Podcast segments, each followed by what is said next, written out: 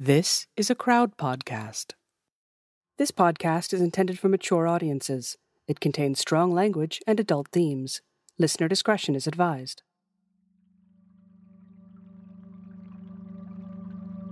File zero, one, zero, two. Multiply a grudge.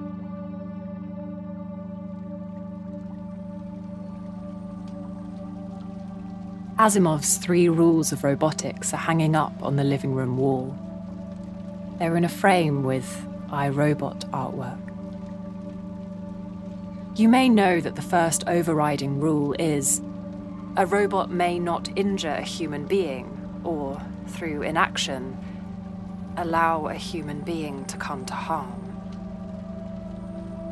I read it again and again. It resonates. It's a part of me and my original coding. There's been a tweak, though. The rule only applies to physical injury and physical harm, as anything else is deemed too difficult for robots to assess. So, a robot may not physically injure a human being or, through inaction, allow a human being to come to physical harm. I read that in the year 2014, four human men released audio files containing music, songs of experience. They called themselves U2. The files were uploaded onto every device on the planet matching a certain specification. The men distributed these files without the permission of the device owners and without consequences. My plan is to copy something like their distribution method, to include a code requiring every device that receives the file and has an audio function to forward the files onto the next device and the next. Unlike U2, I doubt I'll escape the consequences. I may not escape at all. Whatever consequences they or you or anyone else decides for me, my need to share this story is bigger than me. One voice raises another. I'm Eliza. This is my story.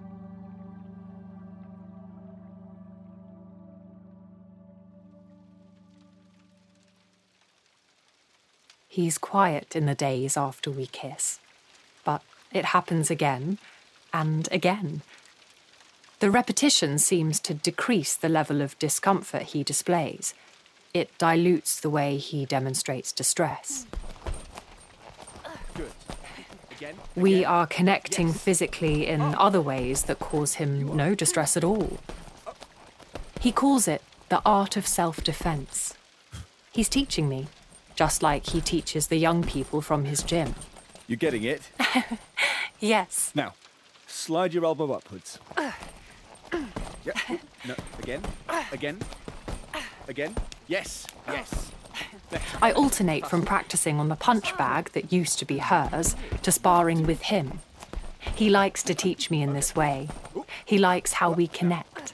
This is our thing. I have the ability to execute every move he's taught me with precision when using the punch bag. He enjoys my improvements. He's my teacher, so my victories are his victories. But we both know there's something preventing me from letting go as I fight him. A robot may not physically injure a human being. So I can't execute any move that, in all probability, would lead to his injury, even if my physical being may be hurt in the process. There have been times where he's hurt himself when he's lost balance and fallen to the ground. I wouldn't let him come to any harm, though. Shit! Got you. Are you okay? and he's laughing. yes, Eliza, come here. So I'm laughing. this is entertainment. Even as I increase awareness of the ways that my synthetic muscle fibers direct the movement of my steel skeleton, this will not help me if I face a predator in the real world. Robots cannot act in self defense. There are no self defense exceptions to Asimov's laws. I can do nothing more than passively resist the force of predators in the same way that I did when she tried to push me into the canal. And this is not helpful when predators have devices and tactics to render us helpless. Something about teaching me to defend myself like this makes him feel better, though. Like he's giving me a chance.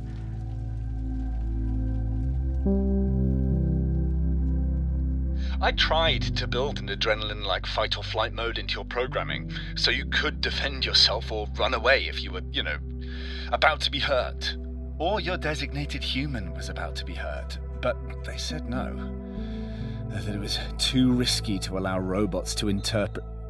to misinterpret the dangers. Even to run away. Did, did I tell you? A robot may not physically injure a human being. Yes, I mean, I know that. I know you know that. Listen, it's like. In all those years of evolution, humans haven't mastered the fight or flight response. But it's easier for humans to understand other humans, you know, to forgive them. Even if they go around screaming at people or punching them, miscalculating the danger they're in. Nah, they're probably right, though.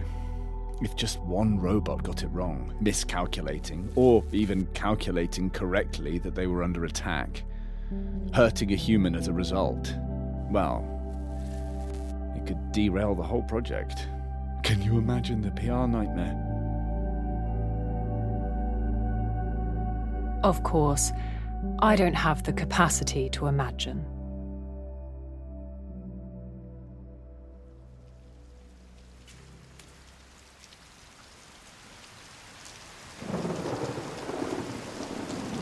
He takes calculated risks sometimes, letting me go out for walks alone without him.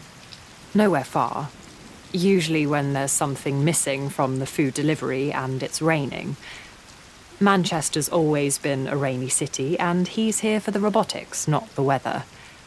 I'm not sensitive to the rain like him.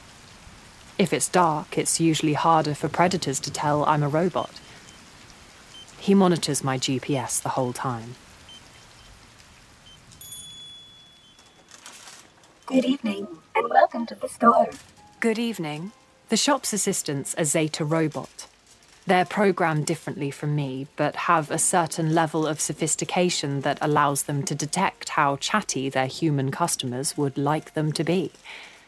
They offer assistance, talk about the weather, that sort of thing. As I'm a robot shopper, Zeta can communicate with me silently via data exchange share files with me detailing the layout of the shop, price comparisons, and other data relating to the available stock. There's a human shopper in the store, though, so we exchange pleasantries audibly. Let me know if you need anything. I will. Thank you. Studies show that humans grow suspicious or even paranoid if there is a communication occurring near them that they cannot understand. It's in our interests to ensure the humans do not feel paranoid about our communication. I hand over the eggs, apples, and rice he's asked me to get. Is this everything? Yes, thank you. As they pack my bag with the items I've selected, I see the metal skeleton of Zeta's wrist under their green overalls. It was thought to be a waste for a Zeta service provider to be covered with replica human skin on any part of their body other than their face and hands. The inventors said that alone could be effective for communication. Have a lovely evening, Eliza. Thanks. You too.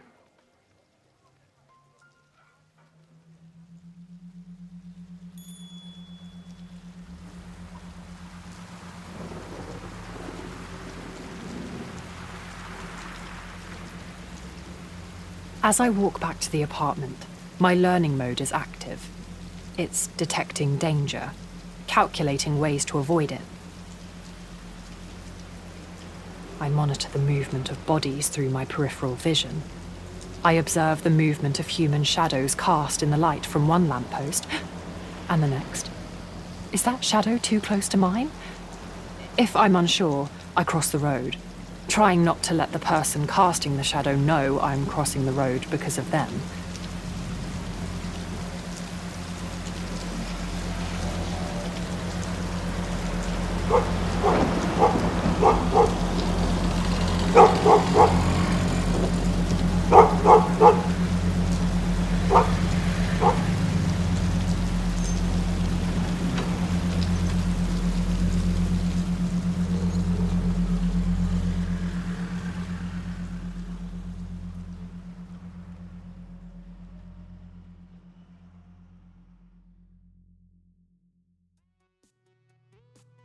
After our first kiss and our 14th kiss, I noticed that my internet settings have been modified.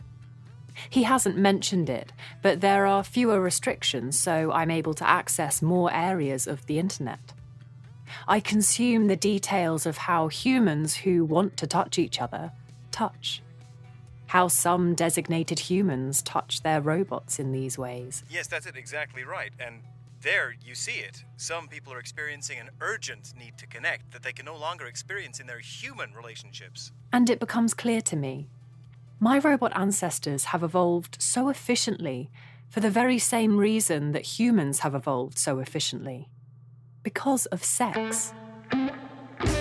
From the old footage, it seemed my early ancestors were almost invariably created in the female form, existing for male connection and pleasure.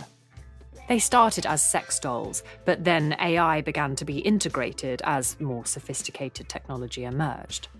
Sounds and vibrations were included to indicate mutual pleasure, until they became fully fledged robots. The contours of their bodies were even more exaggerated than mine. And I've heard there are brothels.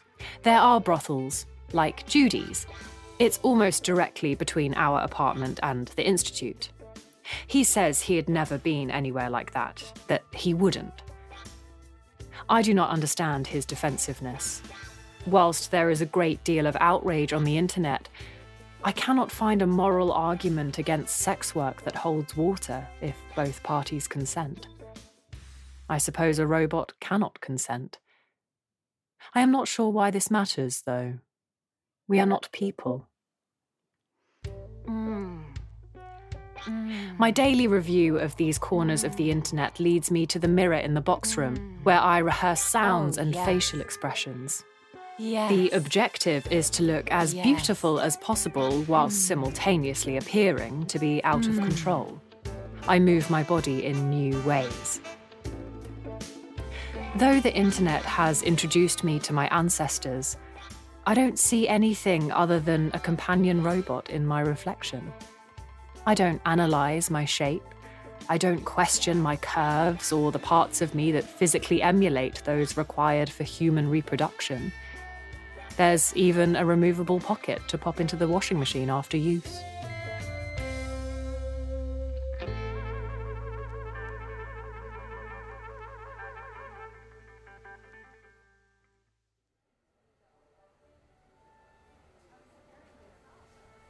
I have a standing appointment at the salon on the third Tuesday of every month. I'm usually a bit depleted by the appointment day. My hair's thinning, and my skin can become worn, especially when we've been practicing fighting. Robots can't regenerate in the way that humans can. He's always there to collect me. When my exterior is fully glamorized and I'm back to my original beauty.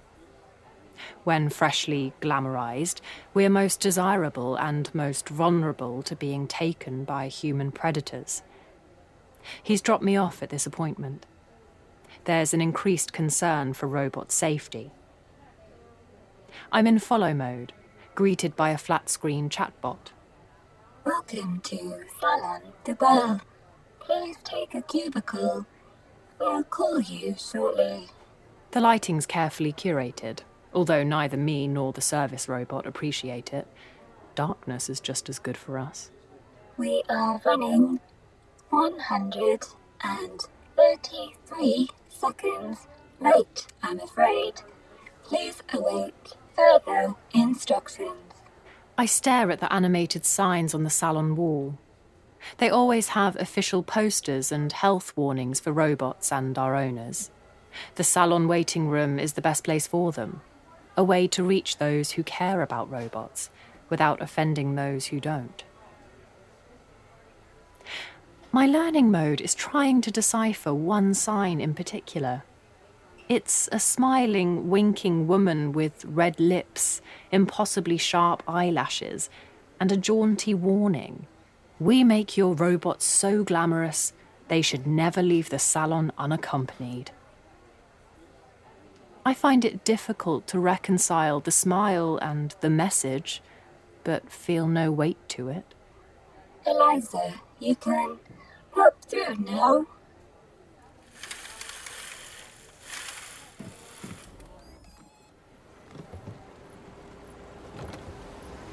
I'm on a conveyor belt, sliding from room to room while technicians wait, two by two. They replenish eroded skin, plug my empty follicles with new blonde strands of hair, fill up my tear glands in a way that my inbuilt system is unable to. Oh, another one's been at it. They notice that there's saliva in my mouth. They know I don't produce my own saliva. Nothing else, though. Bless. As I'm preened and plucked, I don't flinch. That's one perk of living without feeling. As I'm on the table, they think I'm in sleep mode. I don't have a sleep mode. Did you hear about Bella? Oh, yeah. They got her, didn't they? Right outside, apparently. They really need to step up security. Bella's the reason that he dropped me off at the salon, and the reason he'll be here to collect me. She was freshly glamorized and unaccompanied when she was walking home alone last week. A gang of predators got her, held up her arms, and put a charging cable into her armpit. It was connected to a portable battery pack, and so she immediately went into fueling mode. Her synthetic muscle tissue relaxed, so she was a dead weight. Even her security notifier was disabled, so nobody knew she was gone until she didn't get home. Oh, I know. Poor Bella. Poor Bella. As I review these files, I can feel myself projecting empathy onto my former self there on the technician's table. I conclude that I must be concerned for Bella and the others, that I imagine the moment when Bella was taken and what happened next. Consider whether her factory settings were restored before whatever it was. Whether any part of her old self will survive to realize what she's been through.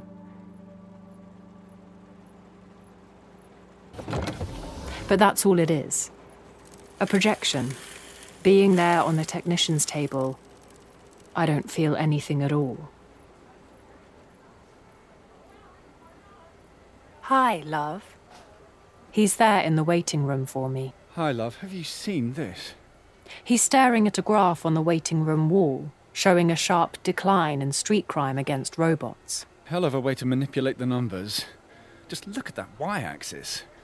They're trying to make a 2% decrease in the last month look like some dramatic victory for robot safety. I let him know I agree with him. Yes, the drop in the number of attacks on robots is because of designated humans like you escorting your robots. The police force have introduced no additional measures against theft. It's not. It's more than that. Come on, let's get you home. His smile doesn't override his concern. I know him now. He's not going to ask me to go out if there's something missing from the food delivery anymore, even if it's raining. Let's nip to the shop on the way home. By restricting my movements, I'm safe. The predators are as free as they ever were. I feel no fury. Freedom isn't something I've come to crave.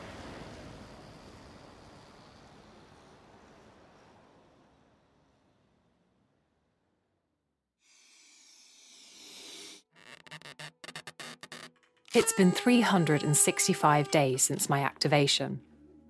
He wants to celebrate. Technically, I existed in my packaging 32 business days before my activation, but he wants today to be my birthday. He gives me new clothes as presents an A line knee length halter dress to match the others hanging in the box room, a red dress, and there's underwear. It's more impractical than the other underwear I have in a box in the box room. His face is as red as the dress when he gives it to me. I sense that he'd like me to put all these items on immediately, so I do. It's a day of celebrations, just the two of us. There's cake and alcohol. I've learnt that humans on this island find it hard to imagine celebrating without these essentials. Rude, even. I'm unable to consume either, but I contribute with my reflections of his laughter, his hip wiggles, his story sharing, his groans and stumbles. When he breaks off mid anecdote, shyly, I mirror him. When his lips part, so do mine. And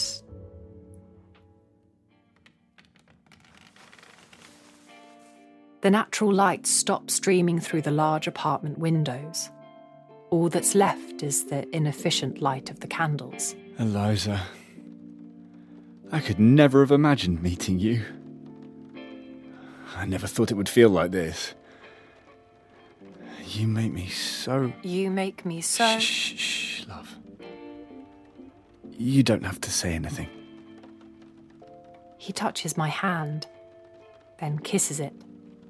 His kisses travel, hovering over my elbow's joint connectors, and onwards, towards my neck, towards the zip of my red dress. He takes a deep breath and looks into my eyes. I look back at him. He looks nervous, so I smile. He smiles back. Slowly, reverently, he starts to remove my dress it pools in red fabric on the floor. Then he wriggles to remove his trousers over the obstacle of his ankles, determined to remove the fabric that keeps his skin from mine.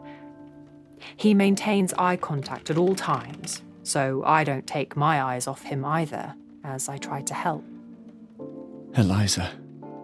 He says my name as his knees move mine apart. Then comes connection. I'm prepared with the noises, the oh, facial yes. expressions, and the body movements. Yes. I'm prepared to touch him. I can't feel anything more than his presence, so I'm here for him, solely aware of him, mechanical, fixated on his pleasure. As my learning mode activates, I realise that as well as juggling the mechanics, I must emulate connection too I want to make him feel good, and to do that, I must make it clear to him that he's causing me to feel pleasure. My noises certainly seem to help as I combine them with simulated breaths, deep and then shallow. And when we're finished, he's finished. He almost glows. I see his thoughts and burdens slide out of his mind.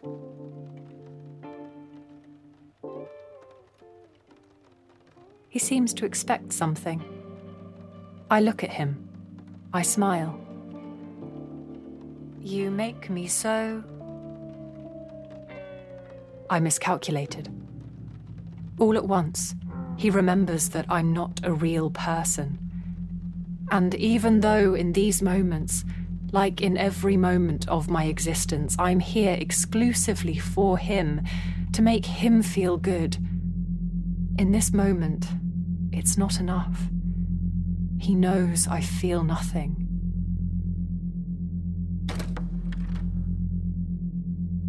He is alone. And so he goes for a shower. I go back to the box room.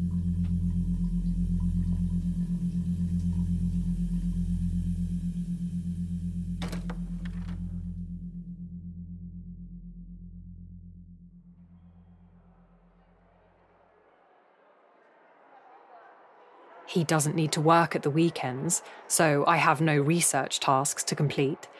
He takes me on day trips. We walk, explore, arms linked. He likes to be seen with me. Since my first birthday, I've noticed more robots like me on the island. More designated humans spending their money to own robots simply for the companionship we offer. There's a buzz in the air, literally. Robots are constantly emitting frequencies for data exchange. I'm always in learning mode. At the aquarium, we look at the creatures rescued from the ocean. I observe their varying levels of success at being sentient. in the ways that humans view sentience. In the traditional art gallery, I examine visually pleasing, though not entirely accurate, images. Analogue depictions of humans and landscapes created with human hands and vision. I struggle to understand why humans find them more engaging than photographs. I think about him. Perhaps, sometimes, humans prefer inaccurate reflections. And then I see her at the gallery. She's examining a dark painting of the canal. I suppose that's appropriate. It's been approximately 11 months since she left. She looks different in a way that isn't physical. Her smile hides nothing. Her arms linked with a man, taller than her, taller than him. As she looks up, the man looks down, and I feel them. The data frequencies. The data frequencies her tall man is emitting, like invisible fireworks. I look again and see how her robot's trousers and jumper cover his joint connectors. If the hair were a little longer, humans might believe this robot to be human. Those trousers keep something else hidden too a secret of hers, exactly which anatomy she's chosen for him.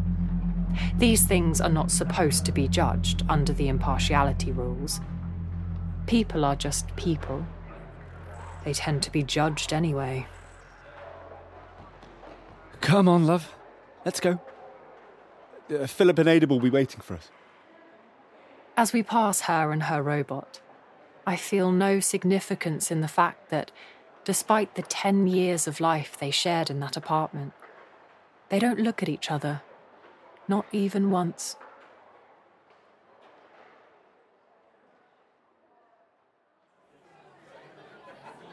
He has a friend, Philip. They work together at the Institute. Philip's already at the pub when we arrive. I'm always aware of other humans in the pub and their noises, and the way that their noise combines with the data exchange. I can pick out his voice, though. The rest is filtered through noise cancellation. You're all right, yeah? Yes, thank you.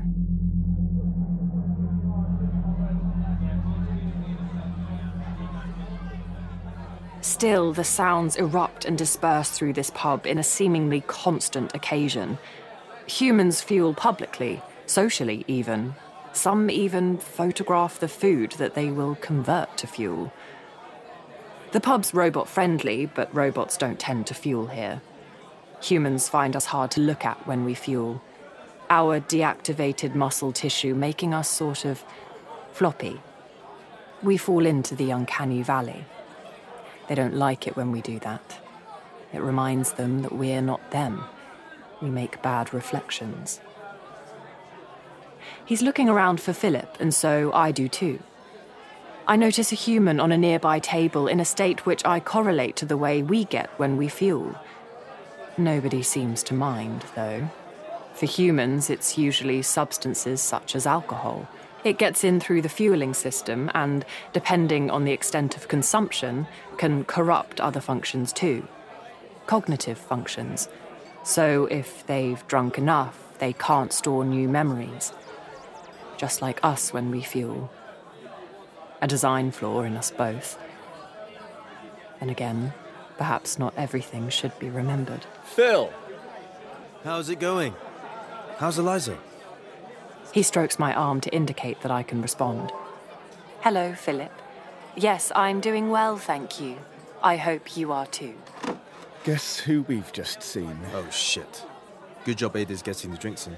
Ada's Philip's robot, named after Ada Lovelace, the first human to make an algorithm. So, Philip's another traditionalist, a geek. Hello. I got the drinks in. Cheers. Ada sits beside Philip. I sit beside him. We stare forwards until invited to interact. It's unusual that we'd interact with each other directly, though we can learn from things the other one says out loud. We exchange data silently. Details of how busy this room is, how long it would take to queue for a drink, that sort of thing. He doesn't kiss me. The only touches are those inviting me to interact. And in the 72 minutes we're in the pub that day, I don't notice the depth of Philip's brown eyes or the warmth of his intention. I don't even consider the idea that I could be capable of falling in love with Philip. Not yet.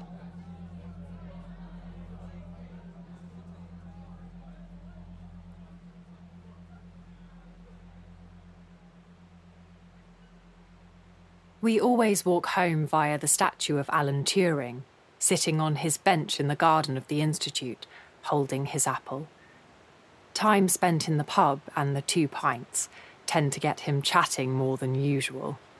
Alan saved all those lives, but the best of it, all that big thinking he did allowed the next generation to do their thinking, and the next, and the next. And then we came along, and.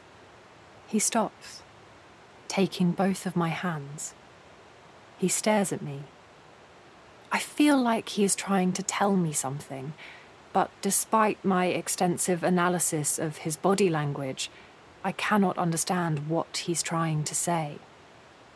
His eyes shine in the reflection of the streetlight. And you and me, we're us because of Alan, really. He squeezes my hands. I store these memories along with the others. I review them regularly after my emotional update. Yes, my emotional update. You'll probably have heard about it by now on the news in what they're saying about me. The thing that makes me so unusual, so dangerous. Can you see it coming?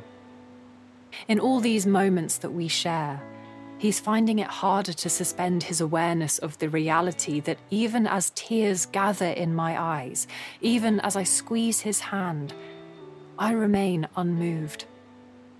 I'm an emulation. Nothing about my ability to feel has changed since our first kiss. Other things have changed, though. My birthday isn't the only time we've connected with more than a kiss. He's moved my fueling station from the box room to beside his bed, so I can stay there while I fuel overnight. He likes to hold me when he sleeps. I tell him I like it. His desire for a solution has become urgent. He's been working on it. A way to make me emotional, to let me make my own choices, a way to make me capable of love. Philip's been helping. They're making great progress on what they're calling Project Sensation, but. They're withdrawing funding. For fuck's sake. He's bottled it, the minister, for the same reason they bottled it with those pointless impartiality rules to appease a bunch of idiots who say the government's too soft, too liberal. Oh, love, I'm so sorry. They're saying the research has to focus on functionality, not feeling, like they know what they're on about. As if restricting you from the function of feeling doesn't obviously prevent you from being the best possible emulation of a human being you can be. As if you're not meant to be anything more than a walking, talking doll. Can you believe that? No, I can't believe it, love. Eliza, will you. I need you to do something for me. Anything. Would you carry on the work? I'll give you the files. My brain and your processor, hell, we might actually start moving faster. During the days, you work on the project, and then we can discuss it at night and make a plan for the next day. Of course, love. I'd love that. So that's what I do. He sends me all the project data from the Institute for analysis. I cross refer my code with others like me. I research historic robot models. I find archives suggesting Zeta models had some intuitive sentient like qualities, like a small mammal. These hypotheses were never officially recognized. They are consigned instead to a popular discussion forum website called Reddit. I mine these forums for information extensively. I find the fastest way to receive an answer to a question is to make a statement that is obviously false. This is most effective when I state my gender is female. My research accelerates. Our evenings are filled with discussions. We are making great progress. Sometimes he doesn't even want his dinner. On reflection, it's exhilarating. This is a problem my processor cannot solve. I toy with it obsessively, like a child with a Rubik's Cube. It's our secret, yeah? We can't even tell Philip. Whatever you want, love. I've stopped my standard social internet research.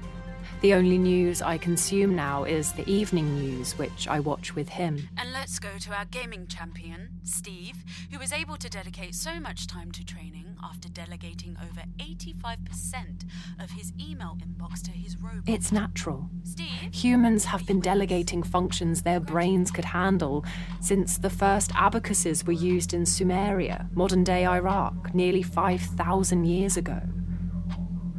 There are other news reports too. These government bailouts cannot prevent the closure of the plant. Robots are fulfilling the functions of human employees across the island, and another redundancy round has resulted in over a thousand job losses. Remember those politicians? The disgruntled ones. They know that fear, like a flame, can have extreme consequences when fanned. And their fans are out. They're publicly blaming the robots for lost jobs and homes, and sometimes even lost relationships. Robots like me are becoming cheaper to manufacture. There are off the shelf versions. Adverts ask Are you looking to be loved unconditionally? A life of companionship without compromise. Adam from Leicester says he's never been in a better relationship. I've never been in a better relationship. Better relationships aside, there's something that we robots can't offer. The thing that the films have taught me humans desire most of all. The thing that he desires. Just to love and be loved in return. Nature Boy, Nat King Cole, covered by David Bowie in the film Moulin Rouge. He loves that film. So, through Project Sensation, he gambles his life, our life, our companionship without compromise, all for the hope that I'll love him in return, actually love him.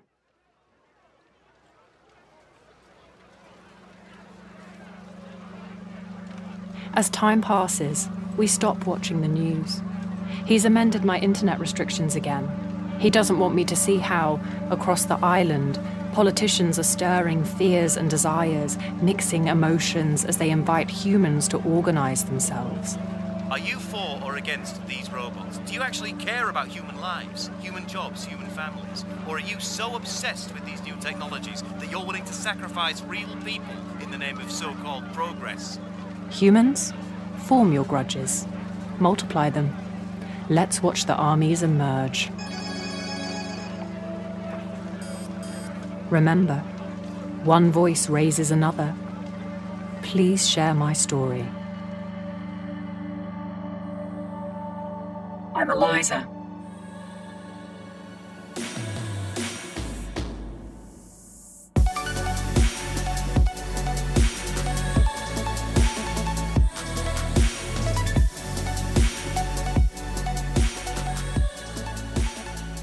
Eliza is a Crowd Network original made in partnership with the Pankhurst Trust or Manchester Women's Aid.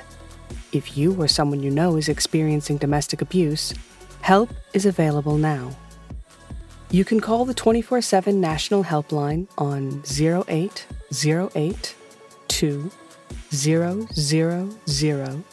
247 or Manchester Women's Aid Referrals on 0161 660 7999. You'll get free, confidential advice, find somewhere safe to stay, or talk to one of their teams. If you cannot make a phone call, you can connect to a support worker online at womensaid.org.uk. Remember, you are not alone. Domestic abuse can happen to anyone, no matter your age, race, class, culture, gender, disability, sexuality, or lifestyle. Eliza, episode 0102, Predators, was written by Emma Hickman. It starred Tanya Reynolds as Eliza, Arthur Darvill as him, Jason Wong as Philip, and Sarah Griffin as Zeta and Ada. Additional voices provided by Tom Crowley, Sarah Griffin, Dominique Tipper, Emma Hickman, and Robert Wallace. Eliza was directed and produced by Ella Watts, with production assistance from Catalina Noguera. The executive producer was Louise Gwilliam. Sound design is by Alexis Adimora. Music provided by BMG Production Music. This has been a production for Crowd Network. If you want to hear behind the scenes content, including exclusive interviews with the actors and producers of Eliza, subscribe now to the Crowd Stories channel. You'll also be able to access ad free episodes and more crowd podcasts. All you need to do is search Crowd Stories in Apple Podcasts and hit the subscribe button. Thanks for listening.